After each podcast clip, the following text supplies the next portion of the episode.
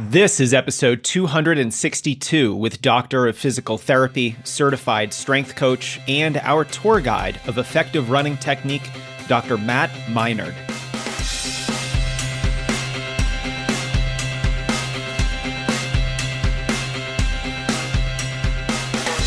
Welcome to the Strength Running Podcast. I'm your host, Coach Jason Fitzgerald, and this episode will help you run more efficiently and reduce your injury risk. Joining me is Doctor of Physical Therapy Matt Minard to discuss cues, posture, bounce, mobility tests, strength assessments, and more. Now, if you're new to the Strength Running Podcast, this show features training conversations, coaching calls, and experts in the running space to elevate your thinking about the sport. I want to help you make wiser decisions about your training so that you can keep improving. Because if you better understand the process of improvement, when you recognize knowledge as a competitive advantage, you'll be a much better runner. But Strength Running is not just a podcast. Don't miss our growing YouTube channel where we have hundreds of videos on nearly every running topic imaginable. You can see those at youtube.com slash strengthrunning. And if you subscribe, you'll see every video that we publish. And of course, strengthrunning.com is where it all began. Since 2010, we've been helping runners around the world improve with our award winning blog, our free email courses on strength training, nutrition, injury prevention, and improving your mindset. Plus, all of Strength Running's training programs and coaching services to help you accomplish your biggest running goals. You can see all those at strengthrunning.com slash coaching.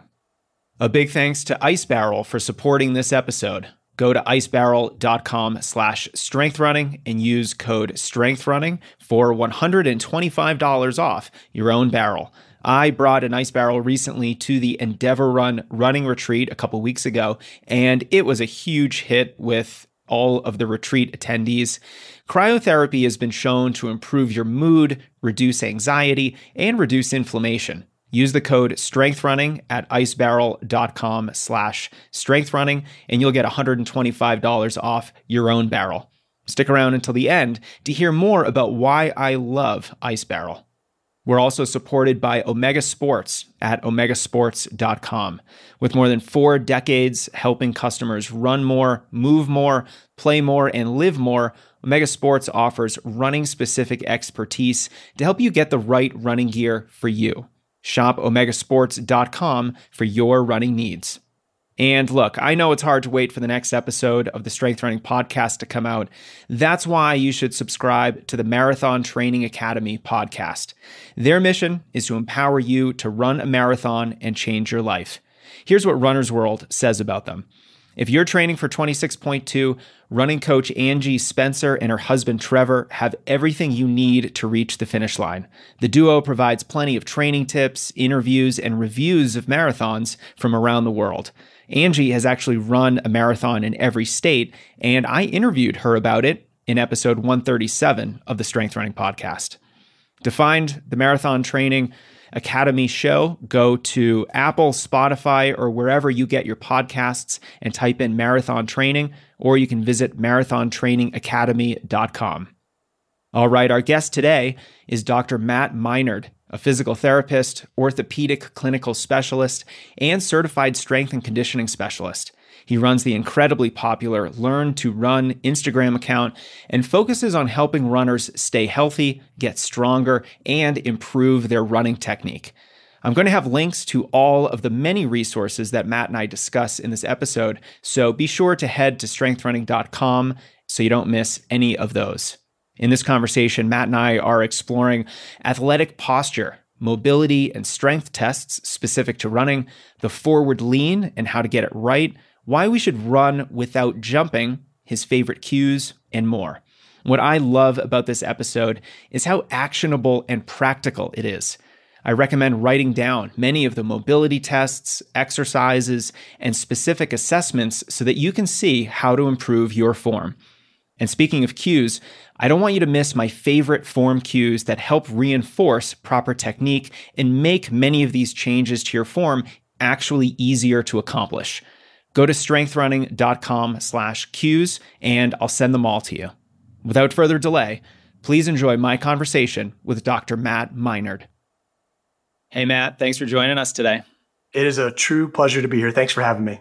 Yeah, I'm excited. We are uh, going to do a deep dive on running form today. So I'm really excited to hear your thoughts on this topic, uh, especially with the subtopics of running form that I hope to address today. But before we really get into it, can you just share your general philosophy on running form? What do you believe works for most runners? So, my biggest, my number one philosophy is if you're happy and healthy, I'm happy. I'm not trying to like change the world or conform everybody to run a certain way, but being, you know, working the front lines, being a physical therapist for 10 years, being a runner, being on the social media world, so many people are getting injured and it's still like 80 to 90%.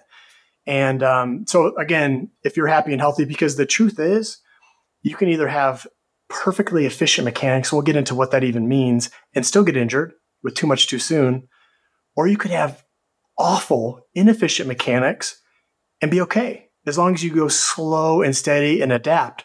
And what I found is if depends on my market, if it's like 20 to 30 year olds, I could mar- talk about the same thing. But if I say this helps you with speed and faster, they're all about it. But if I'm like, oh, this is for safety, you want to be safer, they're like, ah, whatever, I don't care about that. But the old, like once you get to 40, 45, 50, they're like, I wish I would have learned some of this stuff back in the day. So, as a general rule with running mechanics, again, I'm not trying to conform everybody, but if you start thinking of the world in terms of arrows, everything as far as arrows concerned, you really can structure running to be either efficient or inefficient. And what I mean by that is if we think about running in its most basic form, it's about moving forward. It's about going forward. So therefore, if we say forward is the goal, if there's anything that I'm either producing from a muscular standpoint, or my posture is such that gravity is working against me, if there's anything that's going against or not with forward motion, it's deemed inefficient. And so years, like pretty much once the pandemic hit, like I thought I was the running guy then because I'm fascinated by movement and I'm my own target audience. Like movement is medicine. If I can't move, I get sad. I feel awful. And what kind of gets me up in the morning is knowing there's people out there that are injured that either don't know they need this yet or they want it or the time will be uh, the time will be right. But I started to reverse engineer and find that the most common things are either jumping, like when we transition. Sorry, I'm just going to go off on some tangent because I get excited about this. So sorry if you have to redirect me a little bit. Uh, but back to the philosophy, running is just going forward. It's just going forward, and where most of this inefficiency occurs is when we go, when walking is about going forward. When we transition from walking to running, when we're increasing our speed, we're increasing our step rate, we're increasing the distance between steps, it actually becomes more efficient to leave the ground. But where most people, unless they're trained, they leave the ground and they go up instead of just purely horizontal. And for every action, there's the equal and opposite reaction as far as physics goes. I have to push purely straight backwards on the ground to create this forward propulsion. And most people, unless they were taught or have that trust of letting the body continue to move forward over the leg and then push, I say patience and then push. Most people undoubtedly will push down to through the ground. And if you're pushing down, you're going up. The only way to go up is to push down. So the calves, the quads, a lot of these injuries we're just we're mixing jumping with moving forward. So my philosophy is if it's not going towards going forward, then let's get rid of it. An analogy I like to use is paying on the principal. If you got a house mortgage and all the energy you're putting in, all the money you're putting in towards it, if it's going towards that principal, then it's efficient. If it's paying on the interest and it's not going towards that principal, going up, jumping, if my center mass is such that I'm, I'm overstriding or breaking, I like to call it like breaking instead of overstriding because striding, a stride is just a measurement. It's really ambiguous just to say overstriding. But I always talk about just paying on the principal. And I like it because people get injured less, but people like it because they get faster.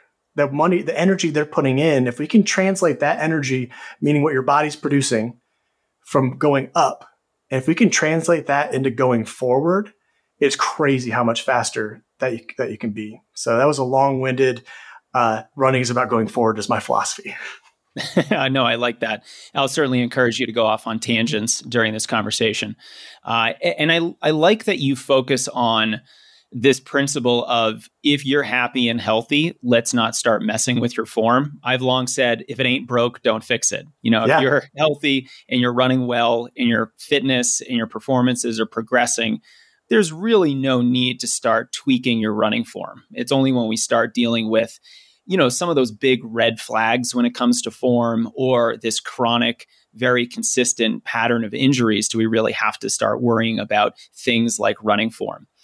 And I'd love to get really specific into some of these principles that undergird your philosophy of running form. And um, you know, one of those principles that that I've seen you write about is that um, we should run without jumping. And you've talked a little bit about this, and I was going to talk about this more at the end, but let's talk about it right now.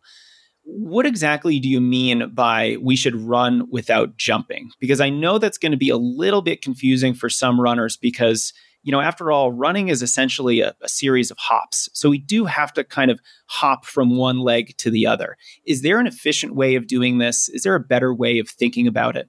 Yeah. So some of the cues that I'll use when addressing taking the jump out is I'll have somebody in standing, standing up tall, Look at something that's stationary at eye level straight ahead. Your height, where your height is right now, I should never see you go above that height. The only way to go above your height is to leave the ground but go higher than your height. So we see there's a normal vertical oscillation that should happen when we run, but it's not an up down, it's a down up. And what I mean by that is when we first land. So you're right, single leg to single leg. But how we can get there, we can cover more horizontal ground is by pushing the, the ground backwards and translating forward. So if we were to look at it from the side, my goal is your height where you when you run never goes higher than your body. So the definition of jumping is just when you leave the ground going higher than your initial height. So there's different ways that I'll measure that. I'll either measure it with what I teach in my courses to physical therapists, where they have the opportunity to, to video in slow motion, to pause and still frame. There's a position called peak vertical. And what I'll do is I'll find the frame, slow motion, 120 frames per second. Videos are just strings of pictures together. If you have a lower frame rate, it's blurry. You find the exact moment where the runner's head is at the highest point. At that moment, I run my first efficiency checkpoint, which is looking for jumping. If the back toe is grounded, if the back toe is still on the ground, they're gliding. They're, they pass. They're not gonna, they're not jumping. But what most people without training, you'll see is if you find that peak height where their head's at the highest point, their back foot will be off the ground. And so that's the whole teaching, taking the jump out. I talk about push with the tush like the muscles, the, the ways to do that are we have to learn the lean, we have to learn the posture, and we have to learn which muscles for the propelling phase. We just have to remember there's kind of three, I like to think about muscle uh, function in three different ways. We're either lifting our body from the ground, controlling our body, or lowering our body, essentially concentric, isometric, and eccentric. But that's kind of as far as what defines jumping. It's going, leaving the ground and going higher than your height in standing. And, and that could be a super successful cue on the treadmill. Although I don't like working with mechanics as far as I like working on efficiency. I like to work on step rate. I like working on posture on the treadmill. But when it comes to learning how to push back, how to push the ground backwards, roll the world back, when you're keeping up with a treadmill belt that's also moving back, it's extremely challenging to teach that on a treadmill. Um, but the the same idea, I'll have somebody on a treadmill look eye level. We'll use a, a um, magic erase marker, or we'll use a, a post-it note. And their mission, their job is, I want you to keep that image as still as possible. If you're going up and down, if it's going up and down your vision, you're going up and down. And then you try to conform your mechanics to make it smoother. The other thing that people tend to like is called the tennis ball necklace. So I made a tennis ball necklace with a shoelace and a tennis ball. And you measure it to the height of your belly button near your center of mass. And then my cue to them and when they run is we're trying to take the jump out. This is your jump uh, meter, your detector. So when you're running, if you feel that ball hitting you in the stomach, significantly hitting you in the stomach, that means you're jumping. What goes up must come down, come down. And I want you to conform your mechanics. And the only cue that I'll give them is, Hey, I want you to try to keep this ball as still as possible. And some people, it's amazing. And some people, it doesn't work at all. That's what's fun about it. It wouldn't be fun if it's the same for everybody. But the two things I like about the tennis ball necklace is one, then we teach them if I have an external cue to make me run appropriately, we don't want to become reliant on that cue. So we try to mimic the mechanics. Tennis ball on, tennis ball necklace on, tennis ball necklace off. Can we mimic the mechanics and can we conform our mechanics to what it feels like when that ball is minimal as possible? I also show about breaking. So the three most common inefficiencies are jumping, breaking, and twisting. And think about the different planes of movement. With breaking, what it'll show, when I have that tennis ball necklace on, I posted about this the other day. As I'm falling forward, when I land and load through the ground, if I'm braking, what you'll see is the ball keeps moving. I stay back because I'm slowing myself down and the ball continues to move forward. So if that's the case, you'll also feel, feel the ball hit you. So it doesn't, it's not like you're either gliding or you're bounding. There's all this percentage in between. So if we can even take a percentage and back to the, the mortgage analogy, 2% over the course of 30 years, over the course of 10 miles and thousands of steps, we can make a huge difference as far as someone's running economy, either from a tissue loading standpoint and not getting injured or just getting faster. But that's why I really like the tennis ball necklace um, as a way to at least initiate that um, gliding response. I think this is a really easy thing for runners to experiment with in their own training because actually see behind you on the video, you have a tennis ball hooked up to a shoelace hanging up on your wall. So this is clearly something that you use very often. And I think it's a very low cost, easy way for runners just to get a sense for how much extra movement might be in their stride. And like you said, if that ball is bouncing all over the place and it doesn't really stay as still as it should be, you know, that gives you valuable data on some things that you might be able to improve with your form. And you know, you've mentioned that some of the ways that we can reduce the jumping aspect of running and instead have a much more smooth stride. And, and I think that's actually a really great way to put it is let's try to have a smooth stride. Because when we watch some of the best runners in the world, you know, running a 430 mile to finish up a marathon, they look so smooth. They look graceful. It looks effortless. And one of the reasons for that is because there's not a lot of wasted movement. Yep. And they don't have time to waste movement. Right. Of sound running form that I think all of us can help emu- emulate in our own running technique.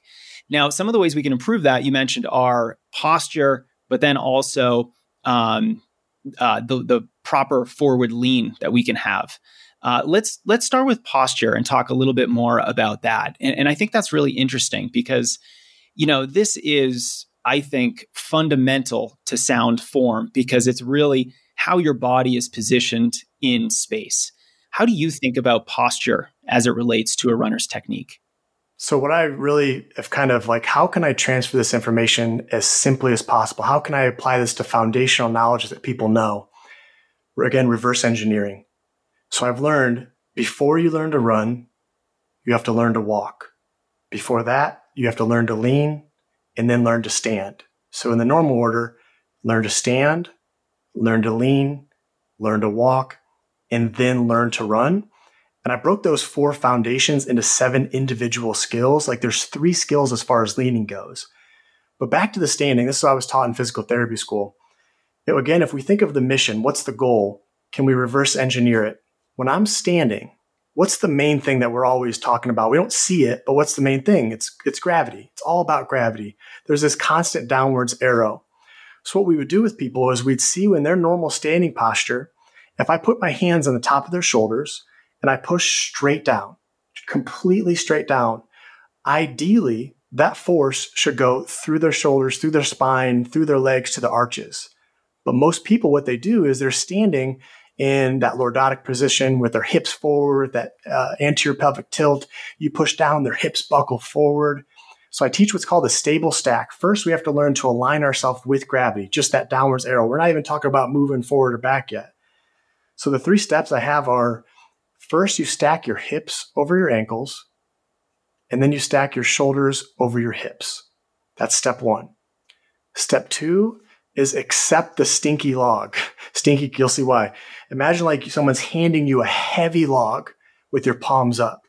And so your elbows are 90 degrees, your palms up. And what this does is this sets your shoulder blades in the right position.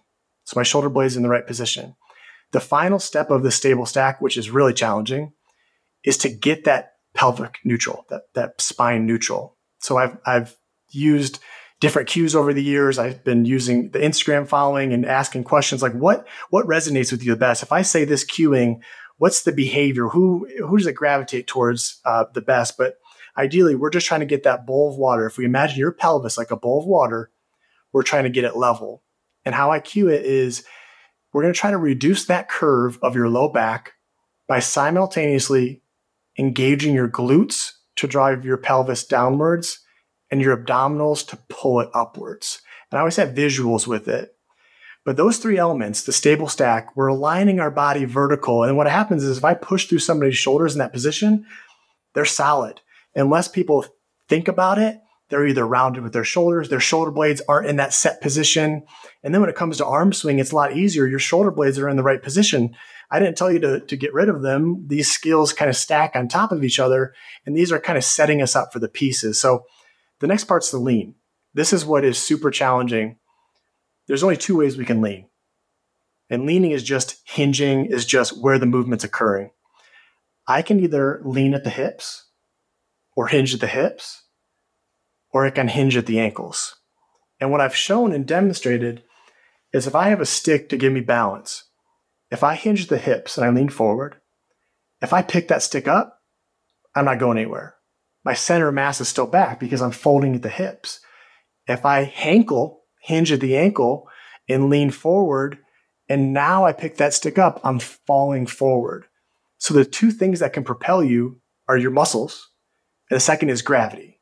And I call it phrenergy, free potential energy. If you maintain that lean at the ankles, you have this constant forward momentum. Because if you're not forward, you're, you're slowing yourself down. And the way I like to co- coach it to different uh, running coaches or physical therapists is a screen.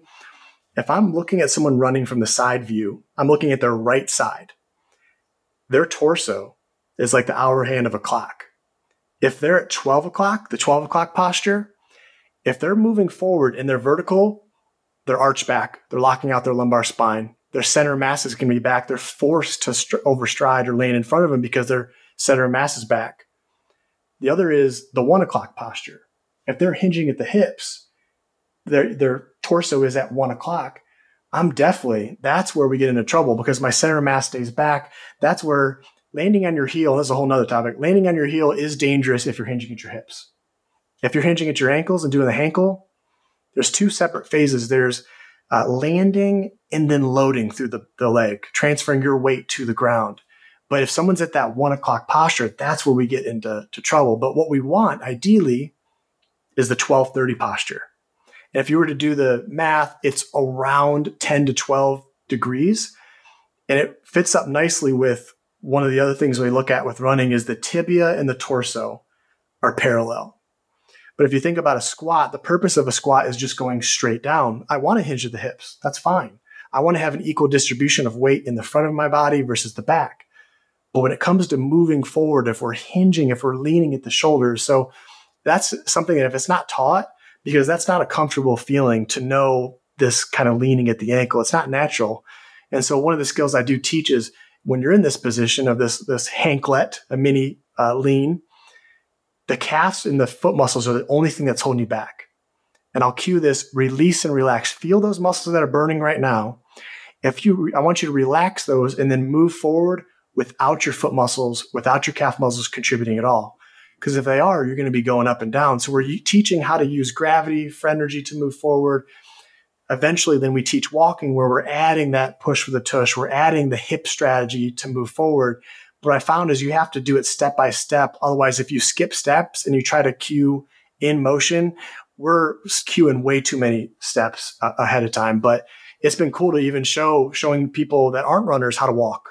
Like if we could just try to, that's what gets me all fired up is there's so many people out there, whether runners or not, whether they thought they could never be a runner, that, that we can really, no one's taught them before. Like I can teach you step by step. And, and, and I'm trying to get as many people on board as possible. Again, not to make everyone the same, but the injury risk. How many people do you probably know that, oh, I tried running once. I got injured. I never did it again. I can't imagine my life without movement and without running. From a mental standpoint, it would be awful. And most people, I think, get into running for weight loss and they keep with it for the mental health. I think a lot of people uh, stick with it for the mental component. But anyways, that was about the lean. It's all about the ankle, the ankle hinging at the ankle, not at the hips. I call that respectfully call that a hippie. If someone's a hippie, they're hinging at the hips. If they're, I call this, they're stuck up. They're stuck up if they're at 12 o'clock posture. But it depends on who I'm teaching. If I'm teaching someone that's like I used to coach at Orange Theory, which also helped me to give all these cues of knowing and seeing runners at the same time. If I'm teaching coaches in that environment where all they have is their voice to cue and to correct, all I teach them is vision to pick up on things and voice to correct. Versus in a physical therapy environment, we have other skills and tools that we can use. So I don't have the seven skills when I teach it to people working on a treadmill or cross country coaches. It's kind of the, what's the target audience? Where, where are they at? What do we need to? But they all include that, at least the lean and at least the not jumping um, from a safety standpoint and also from an injury standpoint.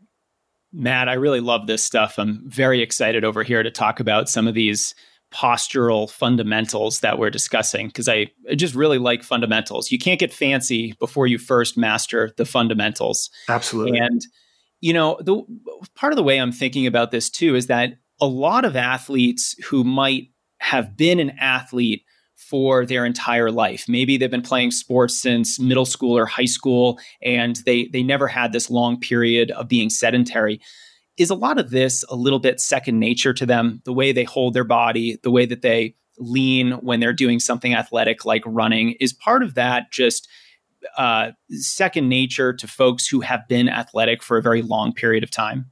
What I find is that athletes, a lot of them, things came natural. And a lot of them, like everybody, we have to eventually work and sitting and being in front of a computer and it's hard if someone doesn't have optimal, if they don't even know optimal postures when sitting or standing at a computer, there's no way they're going to transfer those skills and just suddenly start moving with efficient patterns. So I truly think a lot of it is just the body will take the path of least resistance.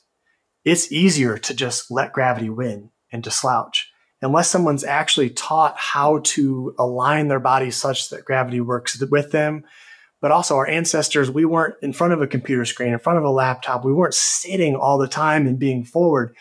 I always like to try to um, give the the cue of I want I teach people optimal posture, like kind of what we just did, whether it's standing or sitting, and then I give them the cue. If they're not moving anywhere, I give them the cue. You're a king, you're a queen. Adapt the world to you. Don't adapt you to the world that alone, as far as what can people maintain, oh yeah, should my mouse be out here? No, I'm I'm moving my body to that mouse, teaching the optimal posture first, adapting to you. You're a king, you're royalty, not you to the world. So, and athletes sometimes they think they're like some physical therapists, I, myself included, we think we're above the law. Like, oh, the gravity in the body doesn't pertain to me. I'm a physical therapist. No, it definitely pertains to us. So, so, I think athletes can get away with when they're younger, either they mask things or pain, or they, if they were in pain, they had to sit out. So they learned to push things to the side. But I'd say most of the people that I work with were relatively athletic at one point, but they ran because of punishment. They ran with sports. They just, they never really until they got older realized the benefits of, of it. And we talked earlier, the tennis ball necklace my philosophy with everything is I try to eliminate the barriers. If I don't want it to be that somebody can't learn some of this stuff because of financial reasons, I don't want you to have to have a thousand dollar watch or a fancy treadmill. So even when I teach to the teachers, all I have it is they need a parking lot, they need a tripod and their phone. That's it. If we require all these other different fancy equipments, it doesn't make it as uh, applicable or as scalable to people. So, um, yeah, that was, that's my thoughts. It's a lot of it's our, our day to day with our lives of what we, our environment. Eight hours a day is technically a third of your day. And if we're sitting in front of a computer and then we sleep for hopefully eight hours in a weird position and only one hour a day of that we're spent moving, it's, it's hard to, um, hard to combat that.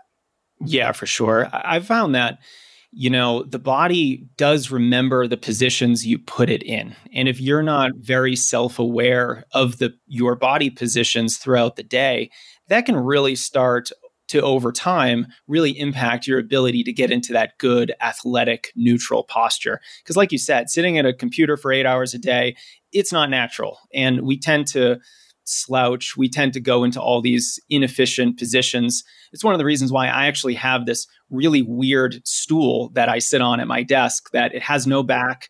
Uh, it's a standing desk, so I can throw the stool the other side of the room and stand up and really just make sure that I'm varying my movements throughout the day. And what's great about it is that it rocks back and forth and it swivels, and it's just not a very stable thing to sit on. And, and, that really forces me to sit in a better posture, to have more variety. And, and I think that's a big part of not letting your sedentary desk job just ruin your mechanics over time. And Matt, one of the things about posture is that it's it's number one very general, right? We're not talking about anything super specific, but at the same time it's also very complex.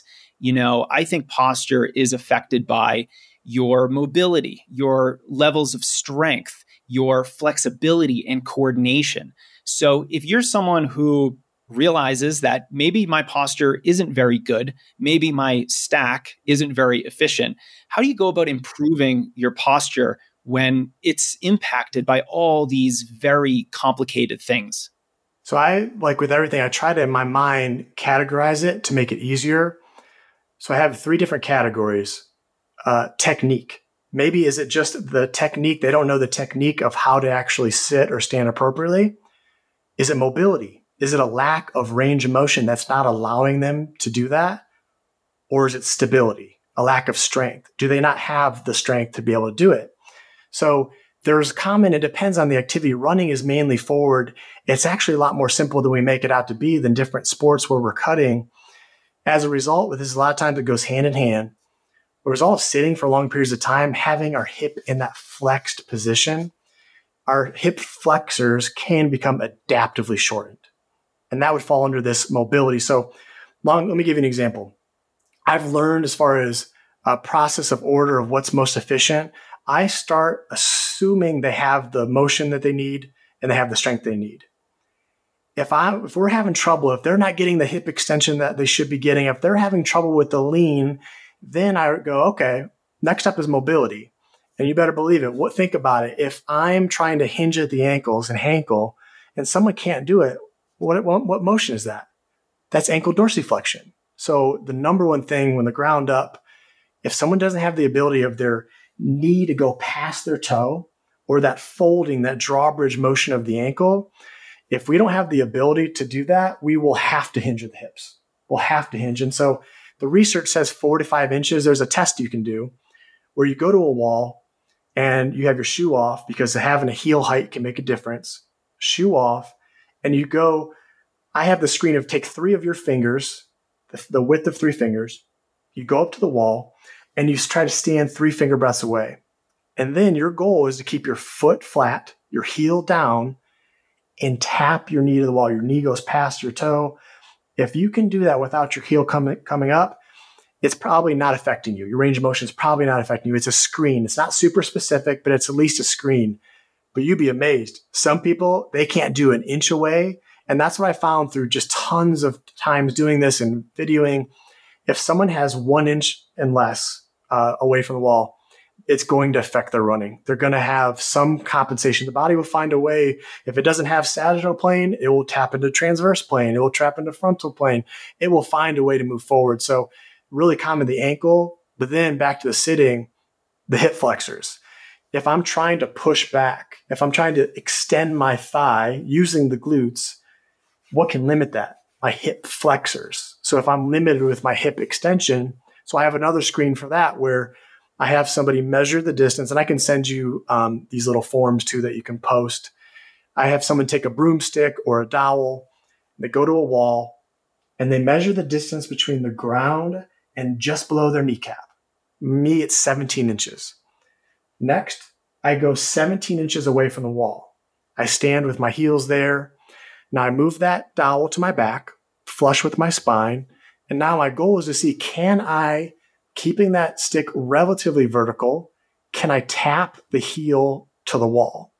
If I have to compensate and hinge forward the hip to get there, if I have to arch my back to get there, if I have to go vertical, all those are fails. So that's another screen they at least need to have the ability to go that distance away. Otherwise it will start to affect the range of motion. So I think it's it's not as common as we think that the motion is affecting it, but it's it's definitely out there. But what I used to do is start the opposite. Let's screen first. Let's screen for this. Let's test this strength. Let's test for that instead let's just get moving. And then, oh, we're having problems now. Let's, oh, that makes sense.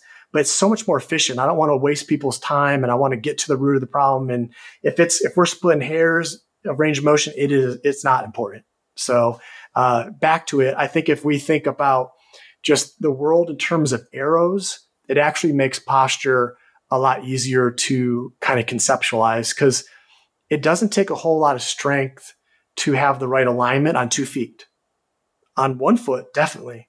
The moment I pick one foot up, my center mass is narrowed. And the only way to stay vertical is the muscles on the outside of the leg that's ground have to work super hard. So, so yes, when it comes to running and being on one leg, that's where it does, um, it makes a bigger difference as far as the stability of things. But sitting and standing just as normally, um, somebody has to be super restricted to not be able to stand. If they can't stand, they've got more problems than this not being able to run. They've got stenosis. They've got major contracture issues if they can't even uh, stand up. But to your point, then what do we do? We work on it. We address it. That's where mobility work comes in. That's where, okay, I want to uh, do reps of driving my knee past my toe. The test becomes the exercise. I'm motion is lotion. I'm trying to improve that dorsiflexion from the joint standpoint. And I think, what else can restrict? The calf muscles. Dry needle the calves. I may do some foam roll, deep tissue, anything to try to improve that range of motion. But here's where, like you said before, our body will remember positions, gain it, and then retrain it. If we just gain the motion and we don't teach people how to work within that new range, it's all for nothing. So we have to gain it and then retrain it. So we've got to gain the motion back and then work within that new range. And it's not that complicated. We can make it super complicated. It's like, hey, my knee won't go past my toe. Let's keep putting my knee past my toe and try to improve that range. And then we have to ask, what throughout your day might be contributing to it? And that's where always asking people, oh, I sleep uh, on my stomach and I also have a heavy blanket for anxiety. So I've got the weight of this blanket all night. My feet are in this plantar flex position. Do you think that makes a, a difference? yes, I think that might be one piece of the puzzle. And it could be as obvious. I had somebody nine years ago, I'll never forget. This lady's neck was like stuck to the side. And every session I tried manipulating, I tried needle, I tried everything. It wasn't until like the ninth visit or so where she's like, Oh, do you think it matters every day for 45 minutes a day? I do my elliptical and my TV's all the way over here to the side. Do you think that matters? my neck's stuck like this. Yeah, that definitely matters. So back that be a king, be a queen. Don't adapt you to the world. You adapt that TV to you. So yes, uh, that's, I don't know where I got off on that, but we got to gain the motion back. And uh, yeah. No, th- this stuff is great, Matt. I, I really like some of like the at-home mobility tests that runners can do just to get an idea of, you know, am I falling within a range of motion that's acceptable or do I have something to work on? And it sounds like if you do have some of those mobility issues, a lot of what we can do are, you know, mobility exercises like dynamic flexibility work. We can also do some massage, whether that's self massage using a foam roller, your hands, getting a partner to help you out, or, or maybe getting into a physical therapy office or a, massage therapy office for some of that.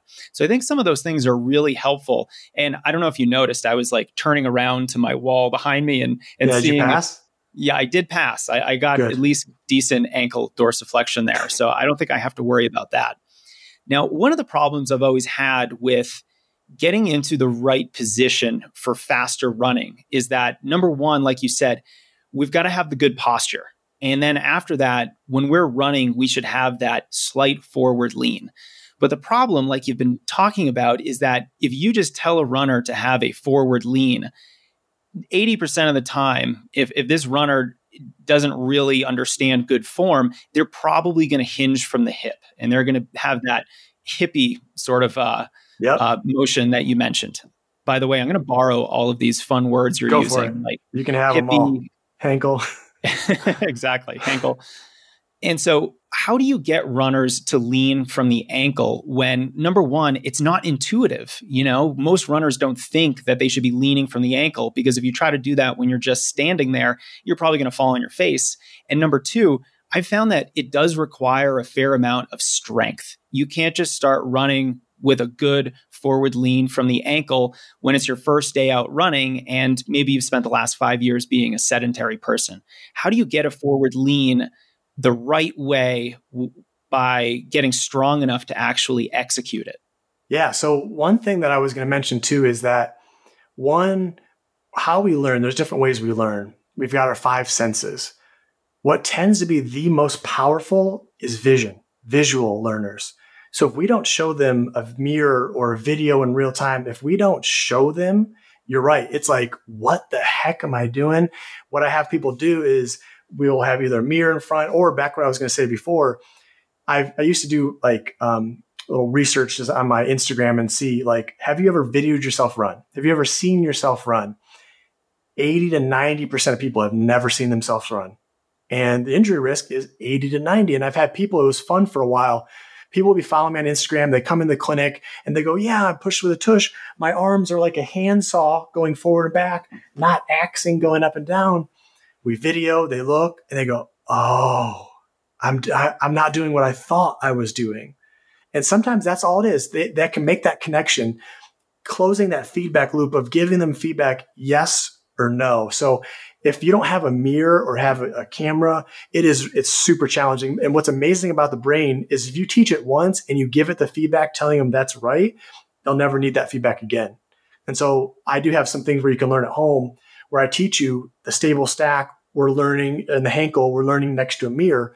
And I tell you the criteria of what to look for to make sure it's correct. So ideally the therapist or someone working with you would give you that criteria of knowing what to look for. I should see your shoulders stacked over your ankles, over your hips. I shouldn't see your hips jutted out towards the back. I shouldn't see your, your spine arch back. So visual feedback is so important. Just verbal cues.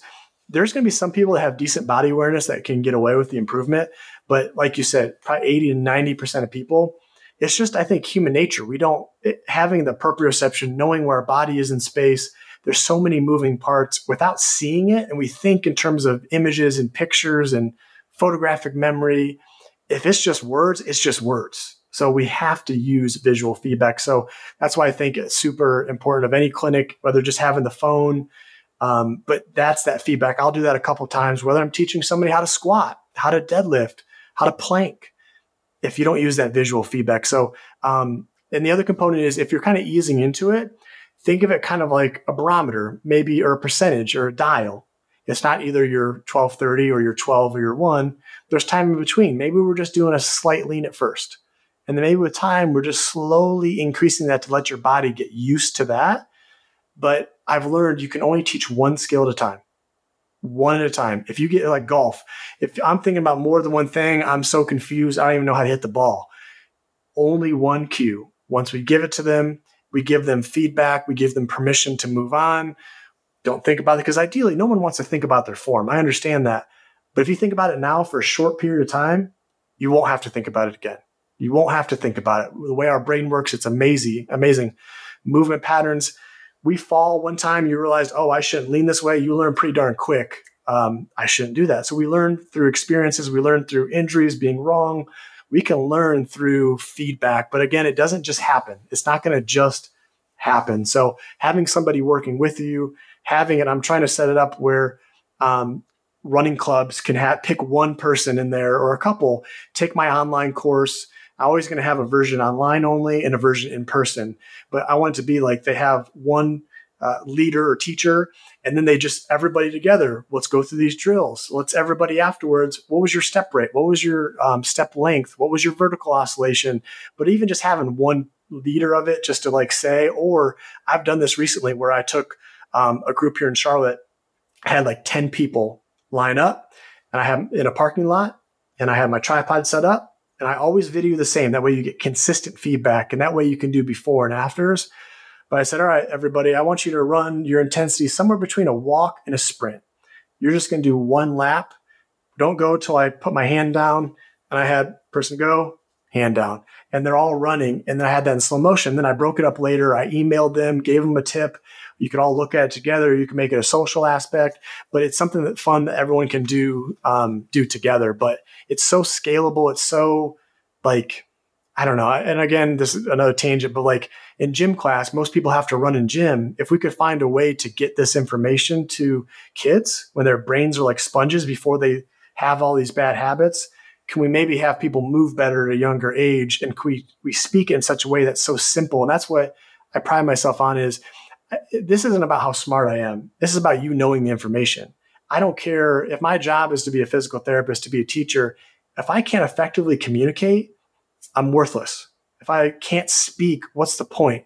So it's not about me, it's about you. So I want to try to make it, and a lot of times I make it simple in my mind to be able to understand it and then then um, relaying that information to other people. So I just I found like through learning organizational psychology, learning how people learn, how the brain functions, how you've got to mimic the mechanics, then validate for like just the process and order of everything. It, it is complex, but I'm really, really trying really hard to make it, uh, to make it as simple.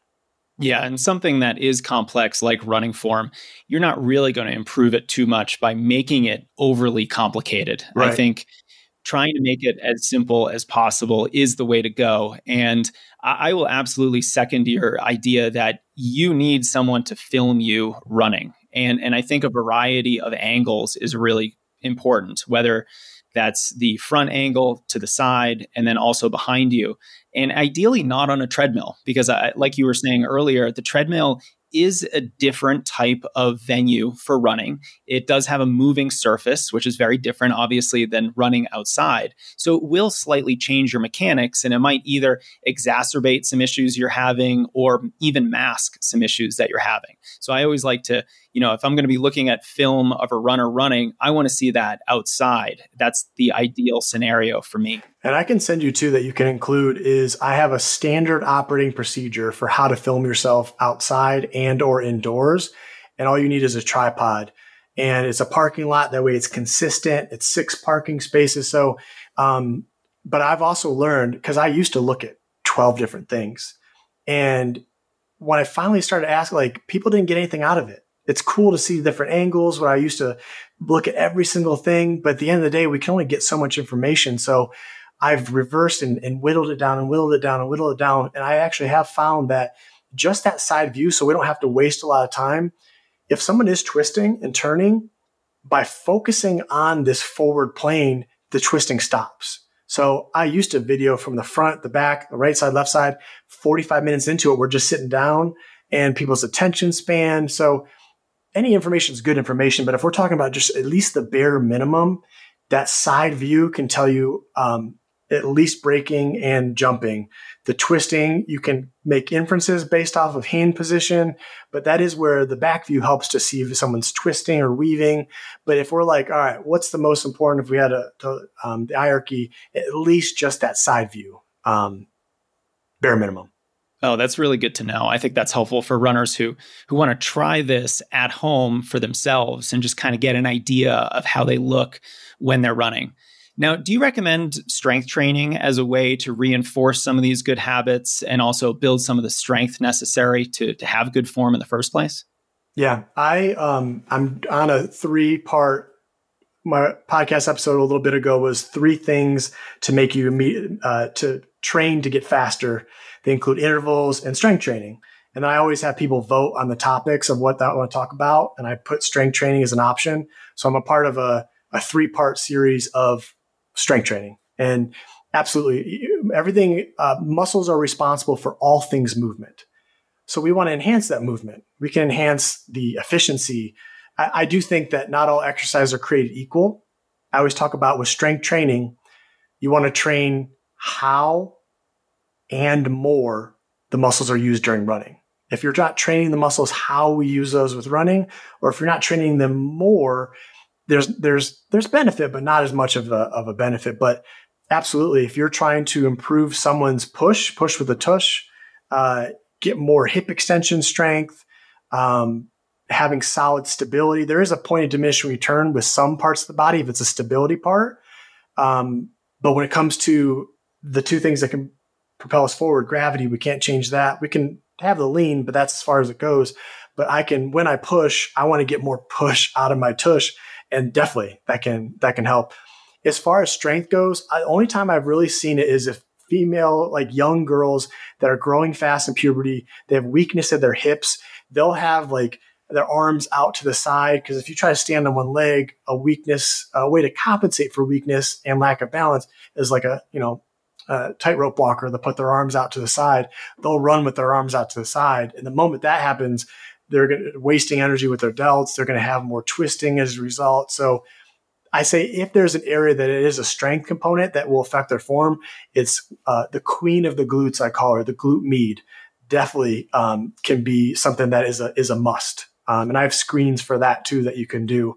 But um, yeah, I think from a, a performance standpoint, I think strength training is extremely helpful. From a rehabilitation standpoint, when pain's involved, I don't think that strength training is as important. If we're talking about pain, we have to go over why is it painful in the first place. But once we can get pain out of the way and we're talking about performance, my goodness. And I mean, it's just like your framework of your body. Strength training is just building up the resiliency and building up your body. But again, it has to be uh, trained how we use the muscles and more. Like back to the example of the glute med. If I'm only doing clamshells and I'm on my side and I'm just using the weight of my leg and I'm doing concentric, eccentric activation, that's not really how we use the muscle, the glute med when we're when we're running. So we have to make sure we challenge it in a similar fashion than we do when we're um, than we're running. So long answer short is definitely I think strength training has a place, but what I don't like is where people have knee pain, they go to the therapist, they say, "Oh, my quad's weak. I just have to strengthen my quad more." No, it hurts because of silent culprit, noisy victim. Maybe you're lacking hip extension. Maybe you're lacking ankle dorsiflexion, so you're putting more stress. Maybe you're not leaning, or maybe you're hinging at the hip, so you're getting that braking force and your knees taking a beating. It's weak because it hurts or it's inhibited. It's not the answer isn't just strengthen more. So that's the only thing that gets me fired up is when we need to be better as physical therapists of just, oh, it's weak. We just got to strengthen everything and all our problems will go away. No, some will, definitely.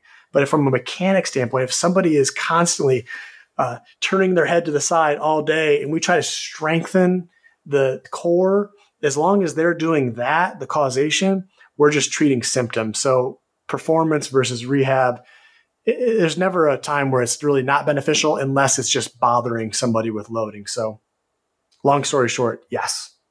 One of the things you said was that, you know, the clamshell exercise, for example, you know, great exercise. It'll target the glute med, but at the same time, it's not extraordinarily uh, running specific. And if we want to really use the muscles in the same way or a very similar way as running itself, we should try to make some of these exercises as specific as we can to the sport of running.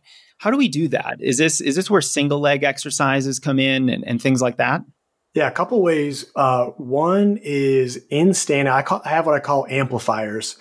By me, one just doing any single leg, anything single leg alone, and trying to make sure we have this symmetry rectangle. Or if I have headlights coming out of my shoulders and my hips, as long as I'm not making a rhomboid or twisting, my goal is to keep that symmetry rectangle being on one leg, whether it be step ups, reverse sliders, single leg Romanian deadlifts. That alone is going to work the glute but to amplify, to get it more, having a dumbbell, a kettlebell, some resistance in the opposite side. So when I'm standing, let's say on my left leg, the moment I pick my right foot off the ground, there creates this downwards force where it's this adduction moment on the leg that's on the ground. My glute med has to match that to avoid collapsing.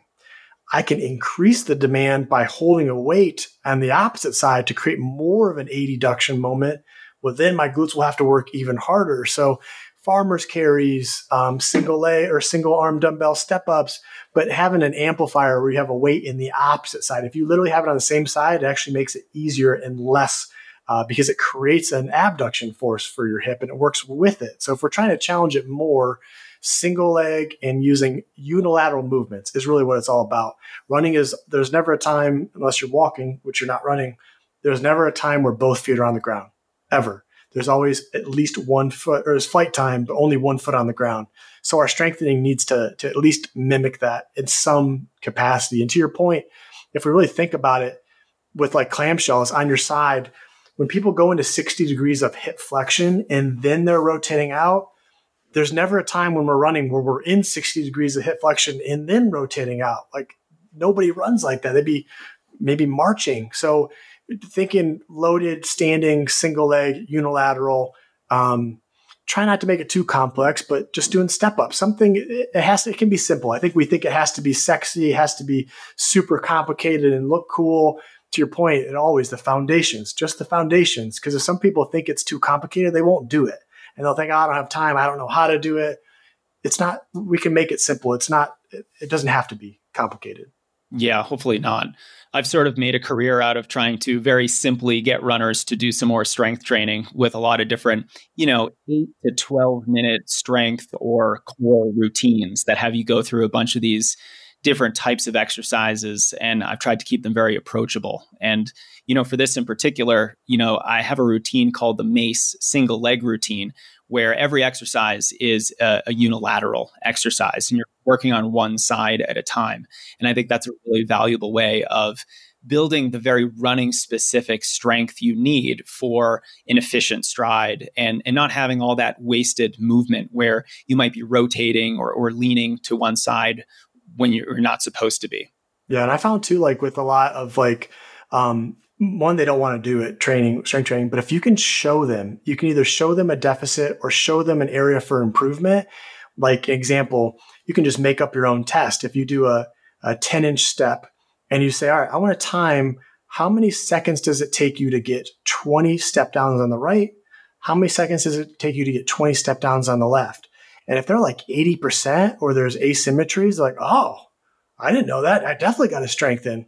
Or you say, how many reps did you get? Can we try to work to get more? So showing someone someone like a quantitative number, because yeah, it is hard to get people to do things. But if you can at least show them some way of why it's beneficial, because we know it's beneficial, and us telling them that's not enough for people to actually do it. But if we can show them, they're like, ah, I can see. So sorry to cut you off. I just thought about that.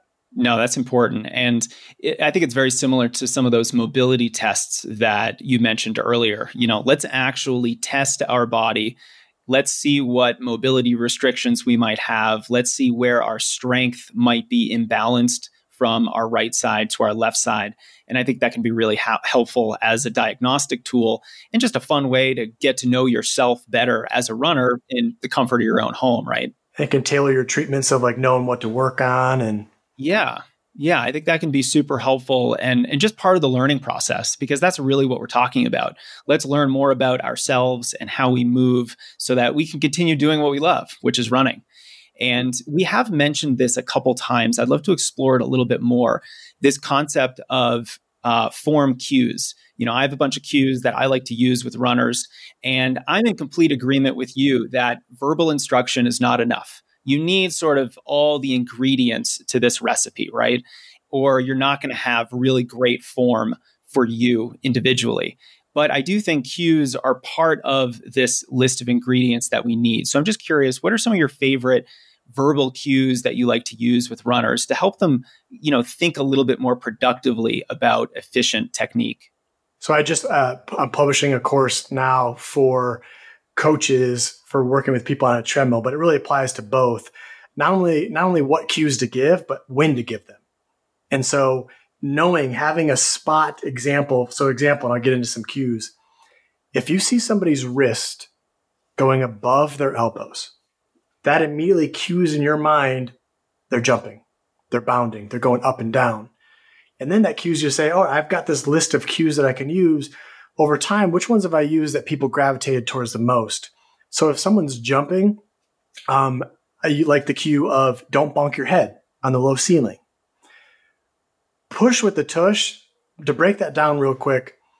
It's easier to conceptualize it this way. If I'm uh, in a canoe on the water and all I have is a paddle, how I move forward is I put the paddle in the water and I push the water back. I push the water back to move forward.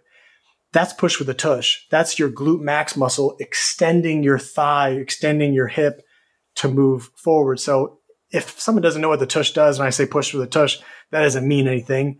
But I'll I like the um, in your mind patience. So when they first land, not immediately trying to pick their foot up right away, patience, and then push back. Some people like to roll the world back. Imagine like you're uh, landing on the world. Try to roll the world back. Um, the stable gaze of look at something eye level. Um, those are the most common for the bounding. If I see somebody that's at that 12 o'clock posture, that means they're not leaning at all. I'll give cues to them of uh, try to close your ribs in the front. Your ribs are flaring. See if you can try to activate your core and see if that closes it. And usually while they're running, that doesn't work, but uh, you could say look lower. If someone's looking up and running up, usually just the cue look lower. They tend to have assume the right posture better.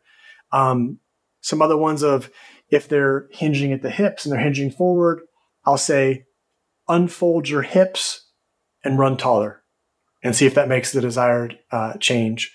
The one that people do like a lot is, you know, running is forward and back or is going forward. Arms, the role of the arms with running is to merely just mimic the legs. They assist the legs in this reciprocal movement. If I'm, uh, picture I have a, uh, holding a handsaw versus holding an axe. And if we're trying to get 180 steps per minute, which is three hertz, which is three steps or three arm swings per one second, if I'm going up and down and articulating at the elbow, not at the shoulder, and I'm chopping up and down by teaching people the uh, imagine like you you have a handsaw and you're just sawing forward and back when you're running, or same idea. Imagine like you have a, a towel under your lower back, a hand towel, and you're trying to dry off your lower back forward and back forward and back. So people like uh, that one. The other one that can be really helpful. Actually, I had a session yesterday. Two different uh, cues, but one was more effective than the other. He was picking his feet up and kicking his butt at slow speeds. And the first cue I gave him was try to keep your feet close to the ground at all times. It didn't, it changed a little bit, but not consistently. So then I went with imagine there's a magnet in your heel and your glute keep your heel away from your butt. They're enemies. Do not let your heel get anywhere near your butt. That did it. That opened it up. And then that's all he thinks about. And we videoed before and after. But that's what's fun about it is finding the right cue that pertains to people. If I tell uh, someone that doesn't have kids, don't don't kick the baby uh, if they're used to running with a stroller, what I'm trying to say is don't have the leg continue to go out in front. Bring the foot back underneath you. Don't bonk your shin on the baby. Don't kick the baby. If I tell that to someone that doesn't have a baby, they're like, "What the heck is this guy talking about?" So just finding different um, different cues for it. But those are probably the most some of the most common ones are people like the handsaw, keeping your feet low, keep your heel away from your butt. Um, and those are the big ones. Like you said, in action, it's really challenging. I'll still try to give a cue in action, but usually it it doesn't it doesn't do it. But that's what I love is like I tried the same guy yesterday cueing the arm swing, and it, it wasn't doing it. Some people have better control of their arms, so it was amazing how some people immediately gravitate. And for him, it's like he wasn't doing it. But then when I cued him to keep the heels away, now he was doing it and he wasn't thinking about it. So we don't have to always think about every single thing. It's patterns of of movement. So um, yeah. Yeah, that's a good point, Matt. We probably shouldn't be thinking about our form too much as we're out there running, especially if we're doing a faster workout or running a race where our mind really needs to be on the task at hand. So, a lot of what we're talking about r- right now is, you know, the final 1 to 5% of optimizing your training and making sure that you know your form is as efficient as it can be based on your own limitations and your physiology. Uh, but uh, you know i think you're absolutely right that we should be worrying about this every minute of every run. You know we should strategically work on it and then kind of let those results speak for themselves. And you know i love that handsaw cue. I'm going to use that for myself because i think that's one of my issues. One, one of many of course my form isn't isn't perfect but i tend to to uh, bend my elbow a little bit more than probably use my sh- shoulder. And so I am. I, I saw am, a picture of you the other day. You were. I wasn't going to say anything, but yeah, you were. you said, "How's my form on the track?" And I was like, "Ah, it's okay." Well, oh, that, that was an interesting picture, though. We were actually doing like weird bounding exercises, so that was a little different. But I got yeah, you. I'm probably going to be sending you all kinds of video and pictures of me now to to see what you think, or maybe I don't want to know. Yeah. Ignorance is bliss. Sometimes.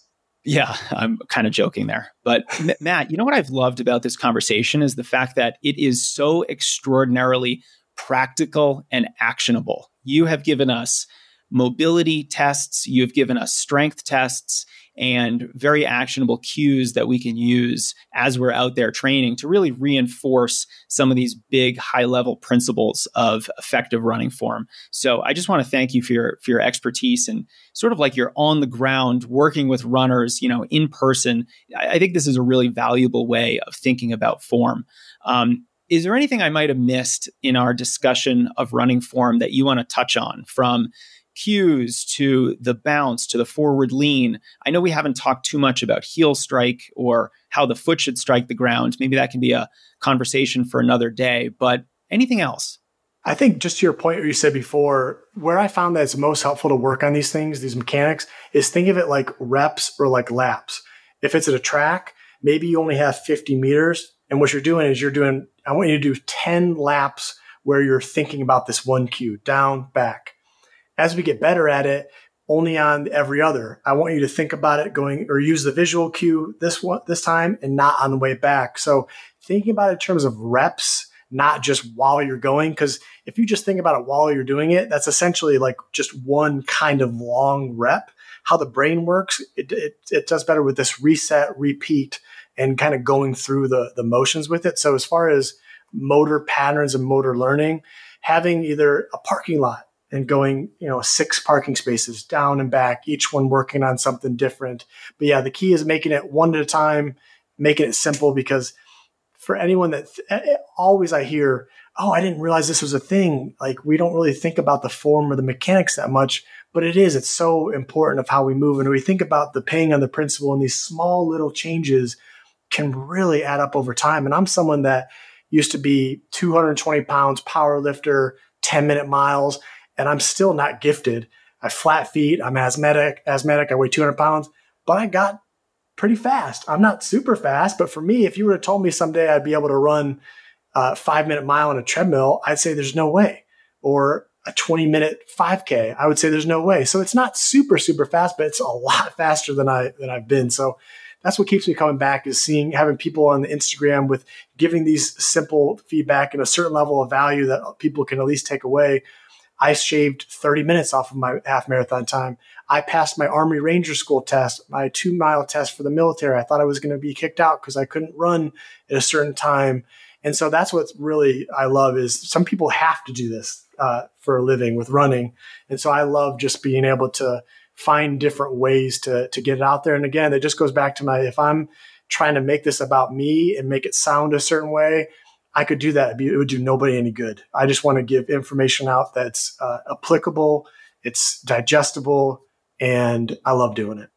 Well, I think you succeeded here today, Matt. So thank you very much. If folks want to learn more about you and your work, where can they go? So my where it all started was my Instagram, learn dot to the number two dot run. That's where I spend most of my time. Um, I've got a podcast now with Omega Sports Every two weeks, we come out with a new one. The viewers, the followers vote on that on my Instagram. I'll put three topics and then whatever is the most popular, I'll create an episode around that. And what I do is I talk about on the podcast. I do more lecture on my YouTube. And then on my Instagram, I have shorter form content. So, um, those are the big, the big things is, uh, Instagram, uh, YouTube and, uh, my podcast, but learn to run is, uh, type that in Google and with the number two, and it will come up. Awesome. Well, I will include links to that in the show notes on strength running. And I do get to say, I really love your Instagram ac- account. You share some really helpful uh, tips and pieces of advice and videos for runners. So thank you for that. Matt, thanks for your time today. I appreciate it. Thanks for having me on. And hopefully, I will talk to you soon. Thanks for listening in, my friends. If you found value in this episode, I would so appreciate a review in Apple Music or wherever you happen to listen to your podcasts. And if you do love the show, please consider supporting our sponsors who help make it possible. Using the links and discount codes below, tell our sponsors that their marketing is working and they will continue supporting the show so that I can keep making episodes. First, thank you to Ice Barrel for helping me publish this episode. Learn more about how they can help you at icebarrel.com slash strengthrunning. And code strengthrunning will save you $125 off your own ice barrel. They make these at home barrels that you can use for ice baths that don't take up an entire room, and they're lightweight enough that even I can carry it without help. There's an easy drain system, and it's made right here in the United States from 100% recycled material. But the real reason I love a good cold plunge is because of the mental benefits. You might be surprised to hear it because most people like ice baths for physical recovery. And look, it's true. They can reduce inflammation and pain and blood flow to help jumpstart the recovery process. But runners don't actually want to do this after every single run. It'll short circuit the adaptation process because some inflammation is actually a good thing. It helps us adapt and improve. Instead, cold plunges are great for when you do need extra recovery, like if you accidentally run a lot longer than you planned, or you ran that workout on your training plan much faster than prescribed. For those times when extra recovery is a good thing, it's time for that ice bath. Plus, the mental benefits are profound. It's been shown to reduce depression and anxiety, improve your mood and brain function, and even five minutes gives you a great shot of dopamine afterward. You're just gonna feel great. And if you can sit in an ice bath up to your shoulders, you're not going to have any mental issues with racing a negative split and finishing strong in your next race. You will be mentally fit. Go to icebarrel.com slash strengthrunning and use discount code strengthrunning for $125 off your own barrel.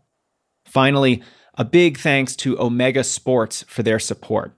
If you're looking for a running store that has decades of experience, Omega Sports is your place to go. Omega Sports has more than four decades of running specific experience, helping customers run more, move more, play more, and live more go to omegasports.com and make sure to sign up for their Faster Mega Rewards, where you get $5 of rewards on every $50 that you spend. There's a huge 10% savings that you can use for all of your running gear. At Omega Sports, your savings are faster and they go further, just like you. Learn more about them and see their wide selection at omegasports.com. All right, that's it from me today. Thank you for being part of the Strength Running community and all of your support. We will be in touch very soon.